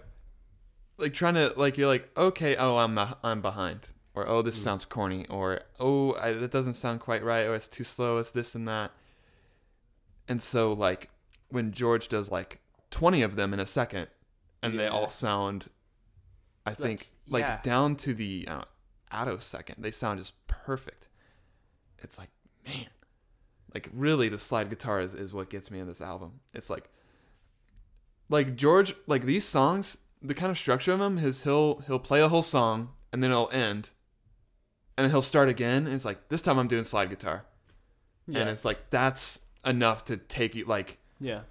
what is life? He does that. Like Yeah. it starts, it ends, and you're like, okay, this is a great like Beatles song, like Mm-hmm. Yeah. two and a half to three minute Beatles song. It just starts again, just completely silent. Oh, and I it know what goes, you mean. Da, na, na, na. It starts again, and it's like, okay, we're just gonna listen to this song again. But now it has slide guitar. Oh, yeah. And you're that's gonna the like new- it. Yeah, and that's the new, and it changes the whole song because oh, all of a sudden he's adding slide guitar fills in between the the lines of the- of, of the verse. Mm-hmm. That's that's a song structure he really likes in this in this record. Yeah, one thing that I'll say ab- also about the slide guitar too is like, yeah, with doing slide guitar, it's basically like you're taking the frets off your guitar, and can play. Because when you have frets, you can't do you can't play the microtones that he's doing and using. But then also, it's kind of the same thing where it's like, okay, if you also on guitar, it's really hard if when you start adding a lot of harmonies to guitar for them all to be in tune because of the, the way the guitar is structured with Mm-hmm. Yeah, with equal frets. temperament. Yeah, equal temperament. You can't be in tune exactly. Mm. The crazy thing though about slide guitar though is it's kind of like strings, like orchestra, where if you you could play a perfect chord with three cellos, but you can't on piano or guitar. You Mm-hmm. know. But it's that same kind of thing where it's like the harmony slide guitar on "My Sweet Lord" is sounds like one of the most pleasing guitars I've ever heard in my life. It's probably because he's, Mm-hmm. He's playing able to land exactly it. in tune.